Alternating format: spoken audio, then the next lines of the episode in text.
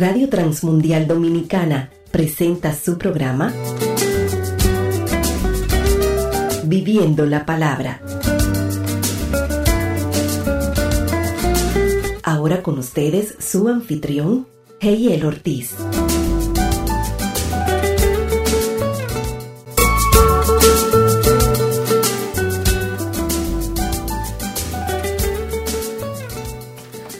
Muy buenas, sean todos y todas bienvenidos al programa Viviendo la Palabra. Les habla Heyel Ortiz. Es un honor y un placer compartir con cada uno de ustedes a través de Radio Transmundial Dominicana, a través de esta emisora en línea que puede sintonizarnos a través de www.rtmdominicana.com/online. Así que le invitamos a que no solamente sintonice este programa, sino que sintonice otros programas de nuestra interesante emisora. Y estamos viendo en nuestro programa de Viviendo la Palabra la serie acerca del libro de Primera de Timoteo, y estamos ahora mismo en el capítulo 2. En el capítulo 2 estaremos viendo en el día de hoy el tema Una vida adornada por el Evangelio. ¿Cómo se ve una vida adornada por el Evangelio? Bueno, lo estaremos viendo en el programa de hoy, así que te invito a que te quedes con nosotros, pues estamos en Viviendo la Palabra.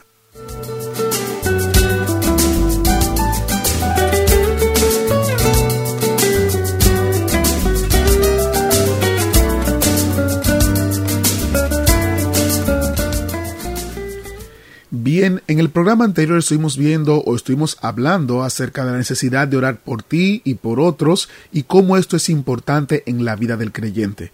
En el día de hoy veremos cómo la vida de un creyente debe ser adornada por el Evangelio. ¿Cómo se ve o cómo debería ser una vida adornada por el Evangelio? De acuerdo a 1 de Timoteo capítulo 2, estaremos pensando en algunos cuantos puntos interesantes y luego estaremos viendo cómo las Escrituras nos brindan luz para que nosotros podamos entender y comprender cómo la vida se debe ver adornada por el Evangelio. Comenzamos en que una vida que es adornada por el Evangelio es una vida que busca hacer la voluntad de Dios. Número 2, una vida que entiende el mensaje central del Evangelio. Número 3, una vida que es adornada, obra para que como resultado de un corazón transformado por el Evangelio. Su obrar, su andar, su caminar es el resultado de la transformación de un corazón y no necesariamente el hecho de querer hacer cosas simplemente por querer hacer cosas. Al contrario, un corazón transformado produce obras de acuerdo a las Escrituras. Una vida que anda en consonancia con los roles que Dios ha establecido. Los roles que Dios ha establecido es una vida que está adornada por el Evangelio, y si yo vivo en consonancia con eso, entonces estoy planteando o estoy dando a demostrar que mi vida está siendo adornada por el Evangelio. Y por último, una vida que expresa su accionar a través de la fe, el amor, la santidad y la modestia es una vida que está siendo adornada por el Evangelio. Ahora quiero que vayan conmigo a las Escrituras para que podamos ver cómo se ve esto a la luz de las Escrituras, lo que estamos hablando. Punto número 1.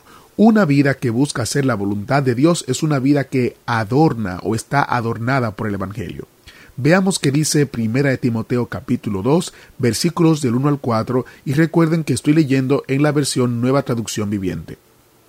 En primer lugar, te ruego que ores por todos los seres humanos, pídele a Dios que los ayude, intercede en su favor y da gracias por ellos. Ora de ese modo por los reyes y por todos los que están en autoridad, para que podamos tener una vida pacífica y tranquila, caracterizada por la devoción a Dios y la dignidad. Esto es bueno y le agrada a Dios nuestro Salvador, quien quiere que todos se salven y lleguen a conocer la verdad. Una vida adornada por el Evangelio obedece la voluntad y vive la voluntad de Dios en sus vidas. Una vida adornada por el Evangelio también es una vida que entiende el mensaje central del Evangelio. ¿Y cuál es el mensaje central del Evangelio? Primera de Timoteo capítulo 2, versículos 5 al 6 nos da la respuesta. Pues hay un Dios y un mediador que puede reconciliar a la humanidad con Dios, y es el nombre de Jesucristo. Él dio su vida para comprarles la libertad a todos. Este es el mensaje que Dios le dio al mundo justo en el momento preciso. El momento preciso que Cristo vino a dar su mensaje, y es el mensaje central del Evangelio, es el núcleo del Evangelio. Existe un Dios y existe un hombre. El Dios santo que vive en su ambiente de santidad no puede comunicarse con un hombre que está envuelto en pecado. ¿Y qué se necesita entonces? Se necesita un mediador entre Dios y el hombre, y ese es Jesucristo. Y la buena noticia, el mensaje central del Evangelio, es que Cristo está uniendo o reconciliando a Dios con el hombre a través de su sacrificio. Ese mensaje central, una vida adornada por el Evangelio tiene que entenderlo y comprenderlo. Número 3. Una vida que es adornada por obras que resultan de un corazón transformado y no por accesorios externos. Deseo, dice Primera de Timoteo capítulo 2, versículos del 8 al 10, que en cada lugar de adoración los hombres oren con manos santas levantadas a Dios y libres de enojo y controversia. Y quiero que las mujeres se vistan de una manera modesta.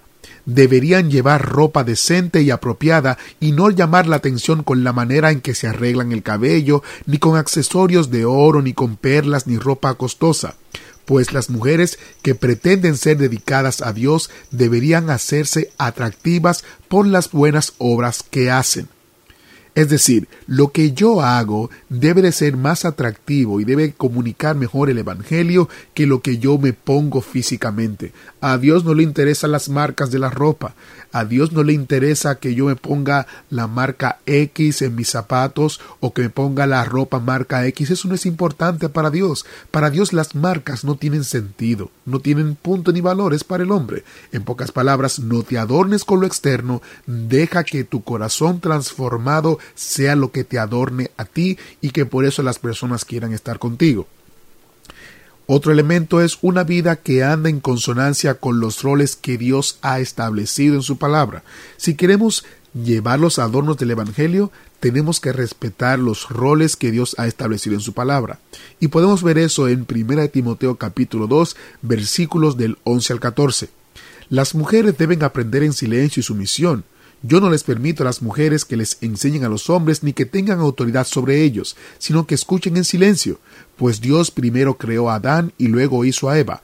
Ahora bien, no fue Adán el engañado por Satanás, la mujer fue la engañada y la consecuencia fue el pecado.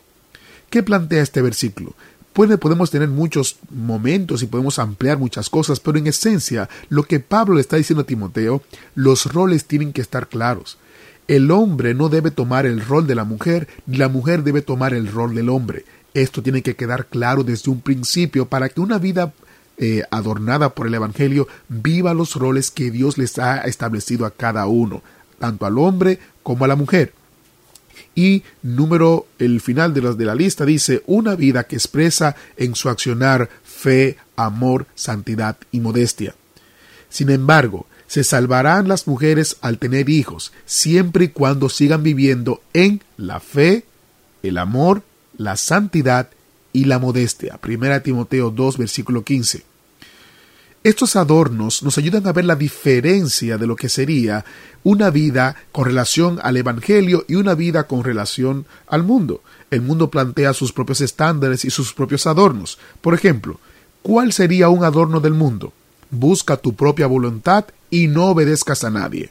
Eso es un adorno que el mundo te vende y nosotros lo adquirimos, lo compramos de diferentes maneras, en diferentes grados o en diferentes aspectos de nuestras vidas. Otro elemento u otro adorno que el mundo plantea es adecúate a la corriente o la moda que te convenga a ti. Te conviene una moda, acéptala, recíbela y vive de esa manera. Número 3. Una buena vida es llenarte de cosas buenas y caras para que puedas tener valor. Si quieres tener una buena vida, entre comillas, si quieres tener unas buenas cosas en esta vida, consíguelas, porque al final eso es lo que importa. Si tienes buenas cosas, si tienes un buen vehículo, una buena ropa, entonces estás viviendo una buena vida. Y eso es un error. Ese es un adorno que el mundo plantea que al final nos deja vacíos. Otro elemento es que no hay patrones, no hay roles, siempre y cuando te guste y te sientas bien y no le hagas daño a nadie, no hay problema. Si al final de cuentas Tienes que volarte la fila y meterte para poder cruzar. No importa si no le haces daño a nadie, si tienes que violar las reglas, no importa, porque total, si haces lo que te gusta, si no hay roles, si no hay orden, simplemente todo está bien. Al final de cuentas, nadie es perfecto y al final de cuentas todos fallamos en algo. Y por último, tus valores se adecúan a tu situación. Todos son malos hasta que te toca a ti hacerlo. Todos los valores se adecúan a mi estado de ánimo y a mi situación. Si alguien, por ejemplo, es capturado haciendo algo malo, decimos, esa persona tiene que pagar. Si te pasa a ti, entonces tu valor cambia y dices, bueno, ¿por qué no tienen misericordia conmigo? ¿Por qué no me dan el perdón y demás? Recuerden lo que dice la palabra de Dios. El Evangelio es poder y poder de Dios. Un poder de Dios para transformar, liberar, ordenar el caos, brindar sabiduría, dominio propio. El Evangelio es para el entendido, para el ignorante, para el que sabe mucho, para el que sabe poco, porque el Evangelio es poder. El Evangelio es la respuesta de Dios a un mundo totalmente corrompido. El Evangelio es la respuesta para que tomemos decisiones económicas que sean las correctas. El Evangelio es para crear políticas justas. El Evangelio es poder para que el hombre cuide del planeta, del ambiente y todo lo demás. El Evangelio es poder para que el adicto sea libre. El Evangelio es poder para que el degenerado sea regenerado. El Evangelio es poder para que los matrimonios sean santos y sean estables y las relaciones sean llevadas de manera adecuada. El Evangelio es para que yo pueda amar a mi enemigo. Si yo no tengo el Evangelio en mi corazón que adorne mi vida, no puedo amar a mi enemigo. Es a través del Evangelio que entonces yo puedo hacerlo. Es el poder de Dios.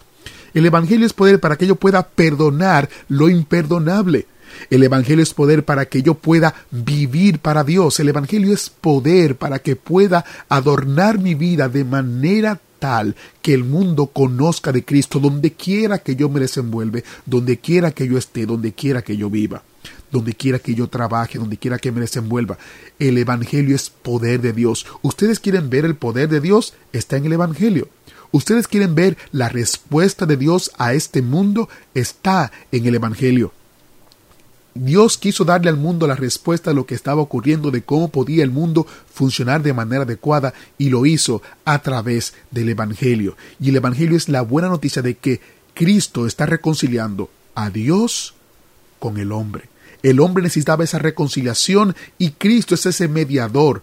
Y el Evangelio y las buenas noticias van dirigidas hacia ese punto de que yo necesito a Jesucristo en mi vida para que mi vida sea cambiada y transformada. No son los hábitos, no son las buenas tomas de decisiones, es el Evangelio lo que puede cambiar una vida que está destruida, condenada en muchos aspectos y transformarla de manera tal que represente a Cristo. Ese es el Evangelio que debe adornar nuestras vidas. Ese es el Evangelio que Dios Jesucristo vino a mostrarnos y que nosotros tenemos que vivir para gloria y honra de nuestro Dios.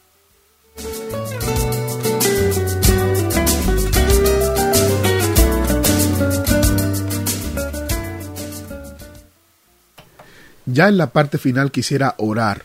Quisiera orar por cada uno de nosotros porque nosotros necesitamos que el Evangelio adorne nuestras vidas. Pablo le da el consejo a Timoteo y también nos los da a nosotros en el día de hoy.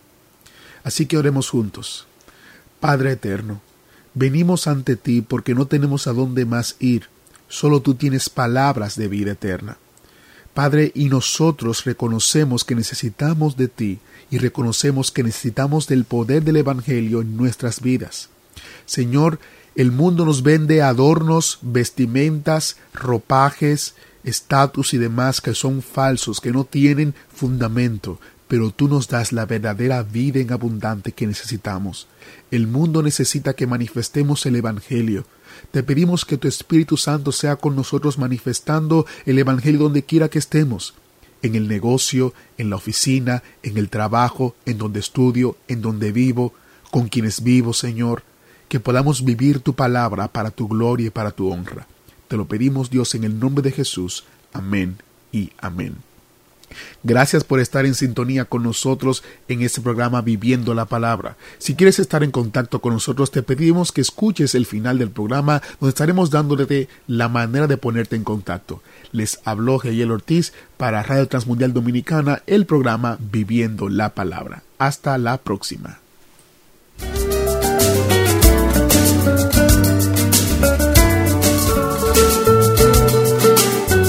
Radio Transmundial Dominicana presentó Viviendo la Palabra.